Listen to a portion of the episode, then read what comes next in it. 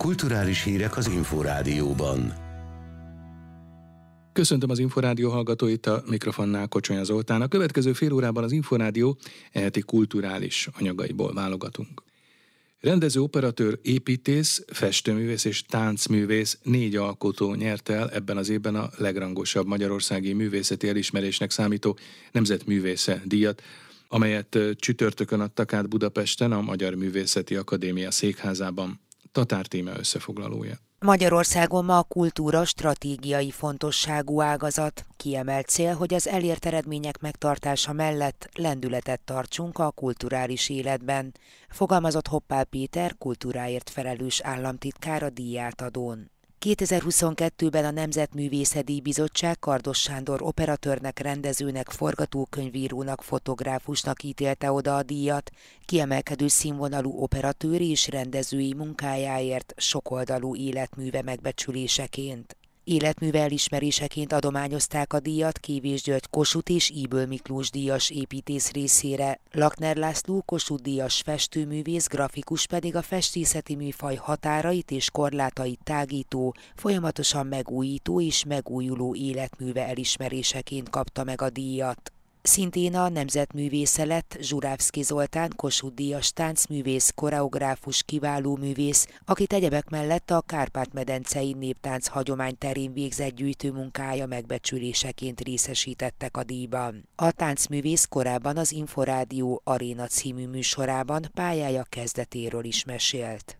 Inkább a ritmus az, ami vonzott a televízió előtt. Fiatalon én Hernád mentéről, Szikszóról jöttem Budapestre, és 1971-ben indult az a táncos képzés a Magyar Táncművészeti Főiskán, az akkori Balettintézetben, és ennek voltam egy növendéke, majd az Álminépítésbe kerültem, hat pár képviselte a Balettintézetes végzős tagozatot az Álminépítésbe, majd 83-tól 84-ben egy saját együttest, a Kodály Kamara Táncértest alapítottam, és oda kerültem, majd 1991-ben a Budapest Táncértes művészeti vezetője lettem, és 2000 környékén kerültünk a Honvéd Együttes környezetébe, és 2007-től táncszínház vezetője lettem. Úgyhogy valóban egy hosszú pálya, ami mögöttem van. A Nemzetművésze díjat 9 éve alapította az országgyűlés. 2014 óta több mint 100 nemzetművésze díjat adtak át az építő, a film, a fotó és az iparművészet, az irodalom, a képzőművészet, a népművészet, a színház, tánc és zeneművészet területén. Vashegyi György, a Magyar Művészeti Akadémia elnöke az idei díjátadón a díjazottak emberi és művészi példamutatását hangsúlyozta. Mint kiemelte, a Nemzetművésze díjat azok érdemlik ki, akik kimagasló életművet, más szóval remek művek egész sorát hozták létre. A második bemutatóját tartja idén, a mostani hétvégén a Centrál Színház. A teátrum kiszínpadán debütál Bíró Bence Magyar Tenger című kortárs családi drámája Alföldi Robert rendezésében. A főbb szerepekben Schmidt Zoltánt, Balsai Mónit, Fehér Tibort és Földes Esztert láthatják a nézők. Az Inforádiónak Schmidt Zoltán színművész az előadás mellett arról is beszélt, hogy szakmai szempontból elégedett az elmúlt egy évvel, és igyekszik megőrizni azt a kíváncsiságot, amely a pályája elején is jellemezte. Rozgonyi Ádám interjúja. Hogy van, hogy érzi jelenleg magát? Hát fáradtan.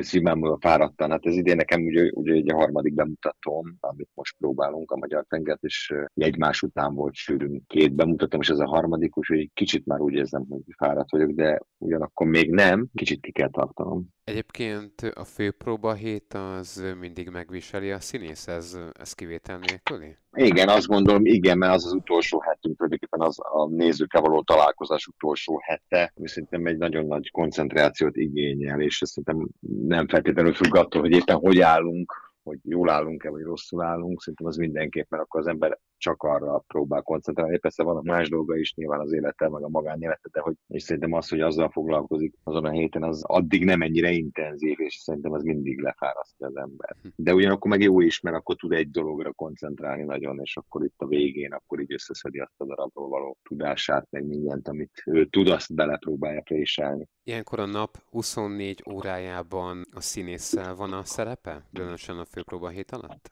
Igen, illetve attól függ. Én azért próbálom azt csinálni, mondjuk, hogy, hogy ilyenkor, tehát amikor nem próbálok, akkor ne legyen velem. Tehát, hogy akkor, akkor, mert úgy tudok pihenni, vagy úgy tudok rápihenni mondjuk egy esti próbára, vagy egy délutáni próbára, vagy bármi. De persze az agyában mindig ott van, mert ezzel foglalkozik. Tehát tulajdonképpen ez az, amivel, amikor föl kell és bejön a munkahelyére, vagy a színházok ezzel foglalkozik, akkor elmegy, akkor egy, akár egy megbeszélésből megy el, vagy egy, vagy egy vitából, vagy amiből próbáljuk megoldást keresésből, akkor ott marad valamennyire. Én mondom, én próbálom ilyenkor egy kicsit elengedni, és akkor újra szedni, még a próba előtt egy órával akkor szedni újra, hogy akkor új, oda ugyanott tartsak, ahol az előző nap mondjuk este. Most már tényleg úgy évvégéhez közeledünk. Az elmúlt egy évvel mennyire elégedett szakmai szempontból? E, elégedett vagyok, azt lehet azt mondani. Hát, hogy sok munkám volt. Ugye a Covid után azért nehéz volt visszaállnunk, meg szerintem örült mindenki annak, hogy újra dolgozhatunk. Én pedig nyilván én magamról beszélek így a rendezőkkel, akikkel dolgoztam, az is, tehát a Puskás Tamás, most az utolsó hármat teszem, a Puskás Tamás, Újmészáros Károly és Alföldi Róbert, így úgy eléggé mind a három teljesen másféle vagy másfajta dolog, és ez azt én kifejezetten szeretem, ha mindig valami kicsit másabb, tehát nem ugyanazok történnek az emberrel. Hát nekem az elmúlt évem ugyanakkor voltak nyilván forgatás a nyáron, nem is tudom, már nem emlékszem, mi volt év elején, de hogy én azt, azt mondhatom, hogy elégedett vagyok, mert sokféle dolog történt velem, és intenzíven tehát, hogy azt gondolom, hogy ez mindenképp remélhetőleg szakmailag jót tesz nekem, vagy legalábbis én úgy érzem, hogy ez jót tesz nekem szakmailag.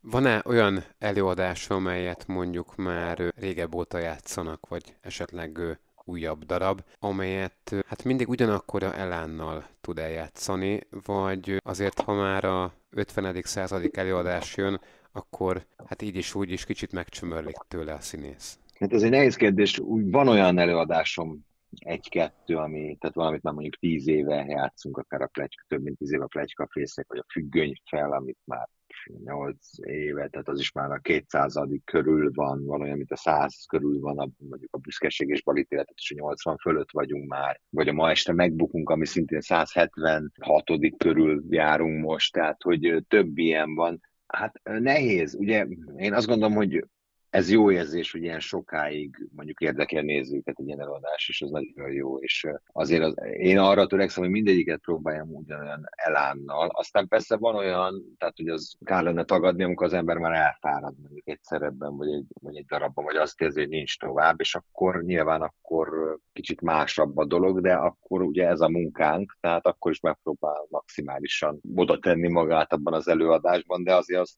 hazudnék, ha azt mondanám, hogy nincs olyan, ahol egy kicsit nehezebb már fölmenni a színpadra, de ha a közönség azt szereti, vagy azt érezzük, az mindig frissíték az embert, és akkor úgy érzi, hogy ez nem is olyan régóta megy, hanem mondjuk egy frissebb. Tehát azt talán egy kicsit frissíti az embert, hogy mindig a közönség átlendíti ezen. Vajon van olyan időszak, amely iránt, legyen az korábbi időszak, de nosztalgiát érez, vagy sokat gondol rá? Esetleg a Nemzeti Színházra, vagy ami annak előtte történt a szakmai életében. Igen. Nyilván az elejére nekem, amikor elkezdtem ezt az egészet, arra, arra sokat gondolok, mert nyilván ott, ott azért lehet úgy mondani, nagyon keveset tudtam erről a szakmáról. Az nagyon érdekes volt, hogy olyan sokkal kíváncsi voltam, de az a jó ebben, vagy azért próbálok néha visszagondolni rá, hogy azt a kíváncsiságom megmaradjon most is, vagy hogy ezt próbáljam tartani, azt a nyitottságomat, amilyen nyitott voltam akár ezzel a szakmával kapcsolatban akkor, amikor elkezdtem ismerkedni ezért, és ugye én ilyen független színházba kezdtem el, teljesen más közegben, mint ahol most vagyok, vagy másfajta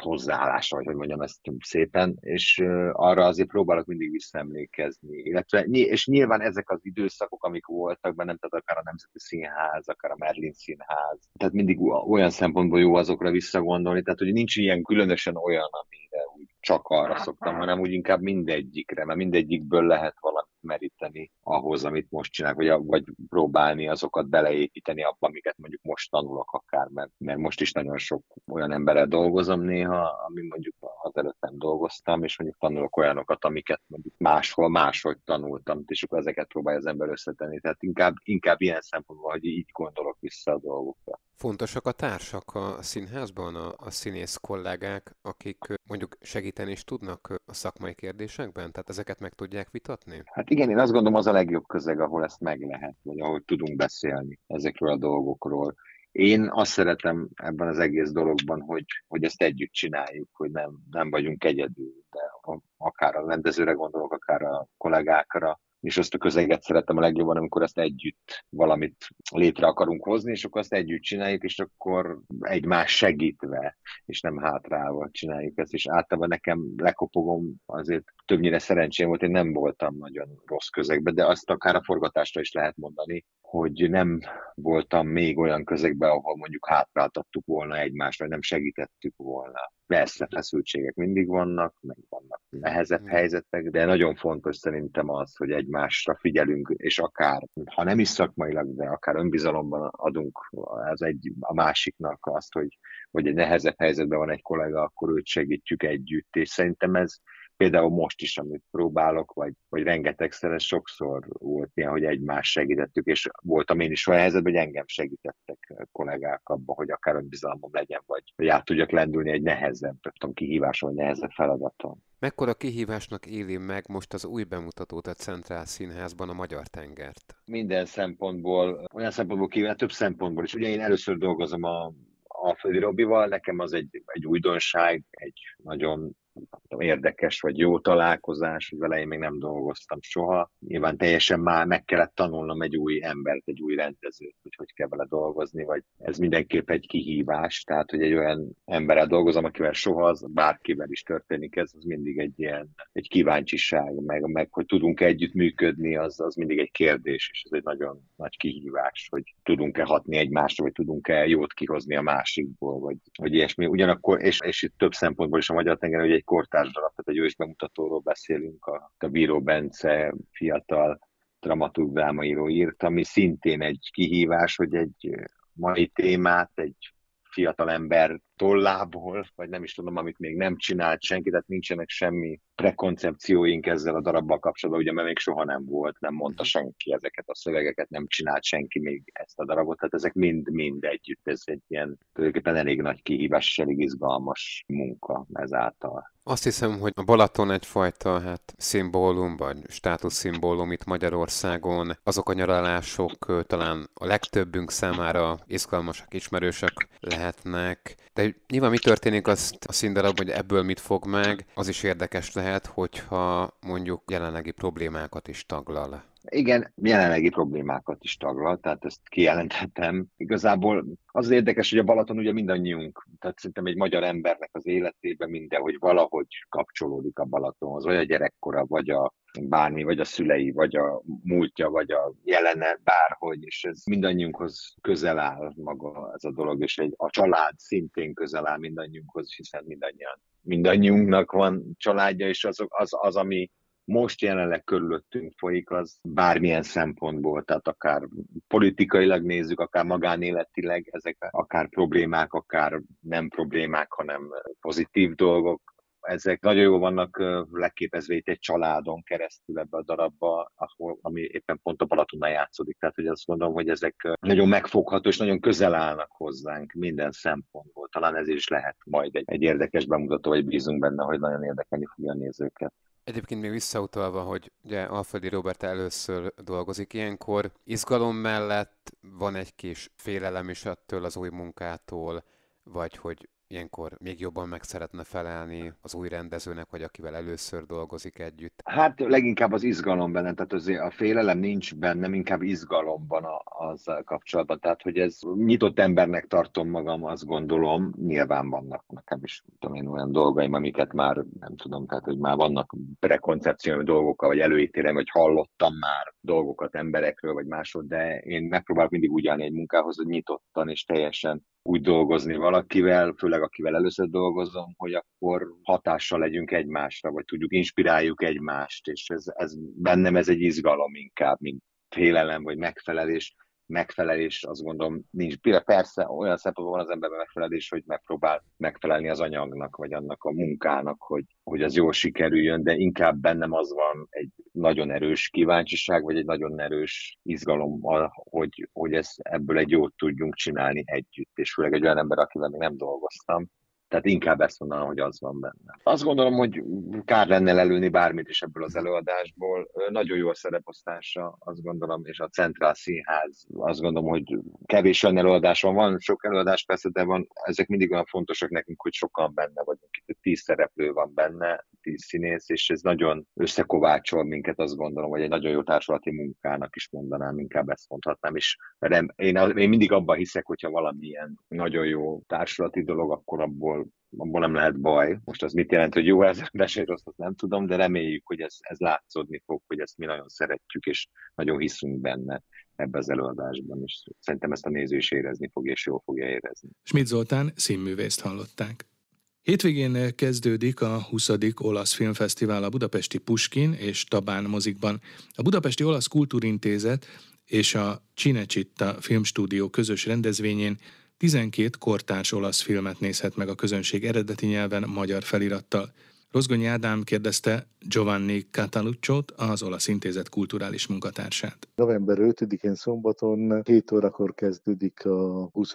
Olasz Filmfesztivál. Aznap 7 órakor kezdődik, de többi napok november 16-áig fél nyolckor kezdenek a vetítés. November 12 kivételével, amikor délután is van egy film, Zamanda című film, délután fél hatkor.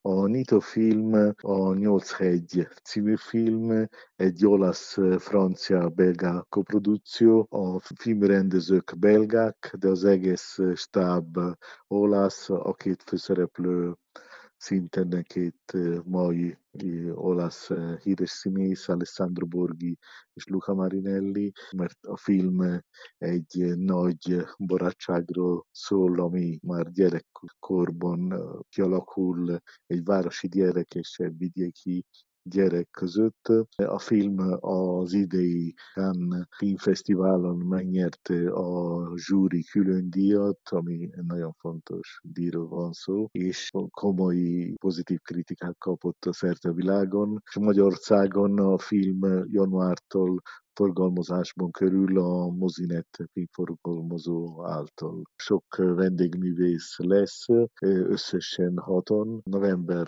9-én bemutatjuk a Kolibri című filmet, ami a három héttel ezelőtti római filmi ünnep nyitó filmje volt. Francesca Archibugi rendezte, és a film Sandro Veronesi azonos című regény alapján készült, ami magyarra is fordították. Aki a Sandro Veronesi könyvből, a Kolibri ugyanaz a címe, magyarul is található a könyvésboltokban.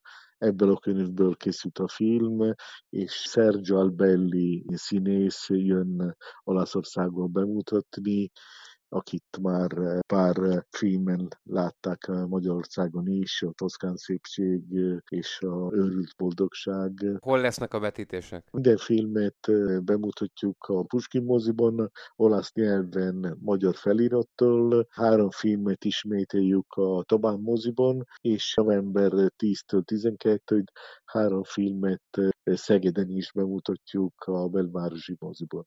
Giovanni cataluccio az Olasz Intézet kulturális munkatársát hallották.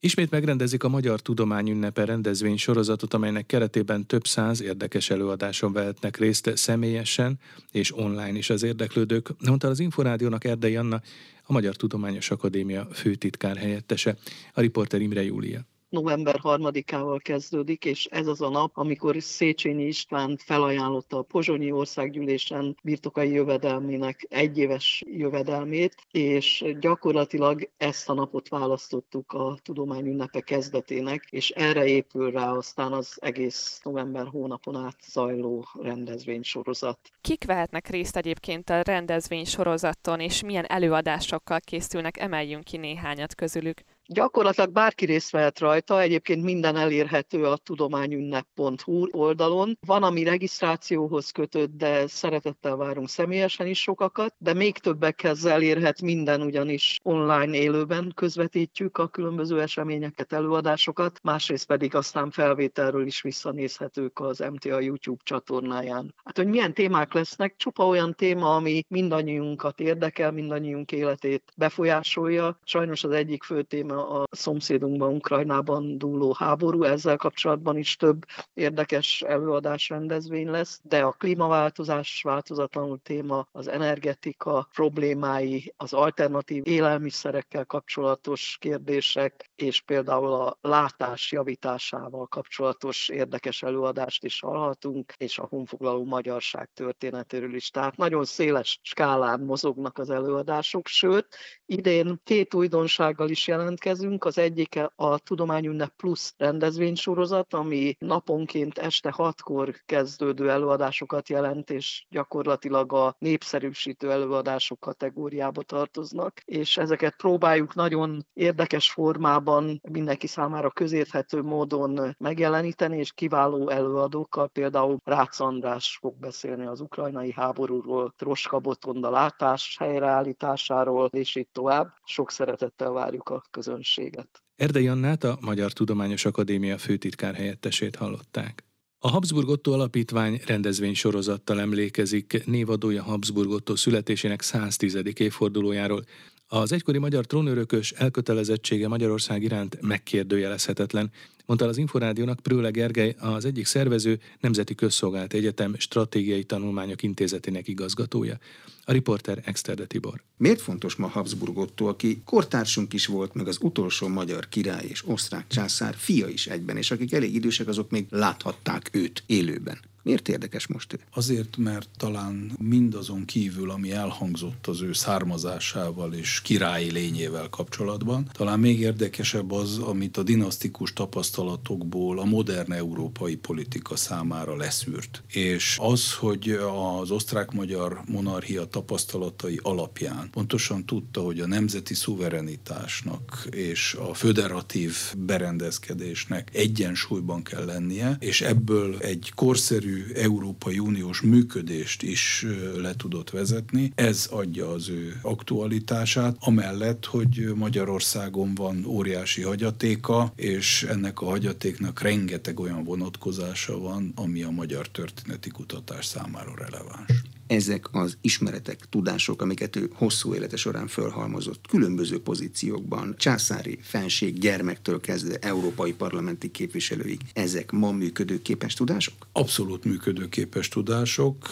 és ezt próbáltuk bemutatni a Palotából parlamentbe című kiállításon is, ami a Várkert Bazár szabatéri részén látható. Tehát, hogy ez a bizonyos dinasztikus tapasztalat miképp volt konvertálható egy korszerű európai európai tudássá. Az, hogy a szubszidiaritás, mint ami a jelenlegi Európai Unió működésének Maastrichti szerződésben rögzített alapelve, velünk van, és ez bekerült a szerződésbe, ebbe bizony nagy része volt Habsburg Ottónak is. A szubszidiaritásról ugye tudni kell, hogy ez voltak éppen azt próbálja elérni, hogy minden döntés ott szülessen meg, ahol annak leginkább létjogosultsága van. Ez az Európai Unió mai működésének talán a legfontosabb a gyakorlati megoldások irányába mutató alapelve. Népszerű Habsburg Otto? Mert volt olyan, van olyan magyar király, akire még mindig úgy gondolunk, hogy milyen jó lett volna, a királyunk lenne.